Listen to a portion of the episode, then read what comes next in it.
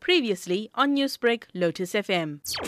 Also, to speed up the delivery of certain health services, for instance, um, electronic prescribing, where you can just send the prescription through to the pharmacy via email or via mobile phone. It can also help to facilitate communicating with clients, with patients, such as sending them health promotion messages or reminding them to pick up or take their medication regularly. So, in a time of social distancing when everything is prescribed to be remote, how effective is such a technology? That's a good question because it really depends on which of those features the technology is being used for, as I've mentioned before.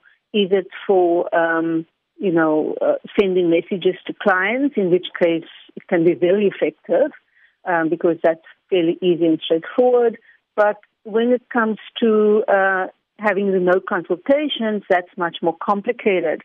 Um, all of this technology depends on both the technology working well, so in other words, having mobile phones, having connectivity, having electricity to charge your phone, being able to pay for the connectivity. Um, but the other most important component is really how well the health services are functioning.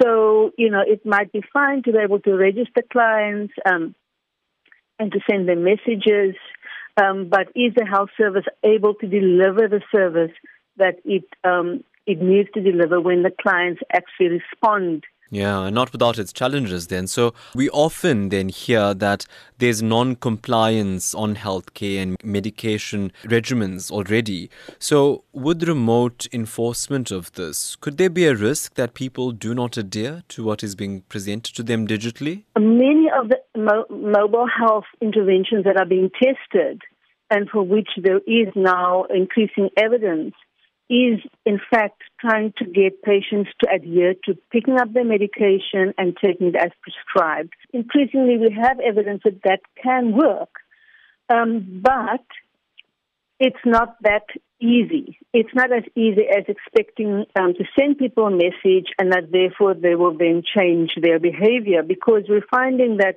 changing behavior such as um, adherence to medication is much more complex than just reminding people. And, um, and in fact, through these studies, we're learning about all the other things that influence people's adherence behavior, such as um, their struggles with side effects, feeling that um, they're not being listened to by the health services. The area of adherence is very complex, and sending SMS messages can help with some part of that, like reminding and helping people not to forget. But you are right that um, it is more complex and therefore will need more than just mHealth uh, in terms of sending messages. Newsbreak, Lotus FM, powered by SABC News.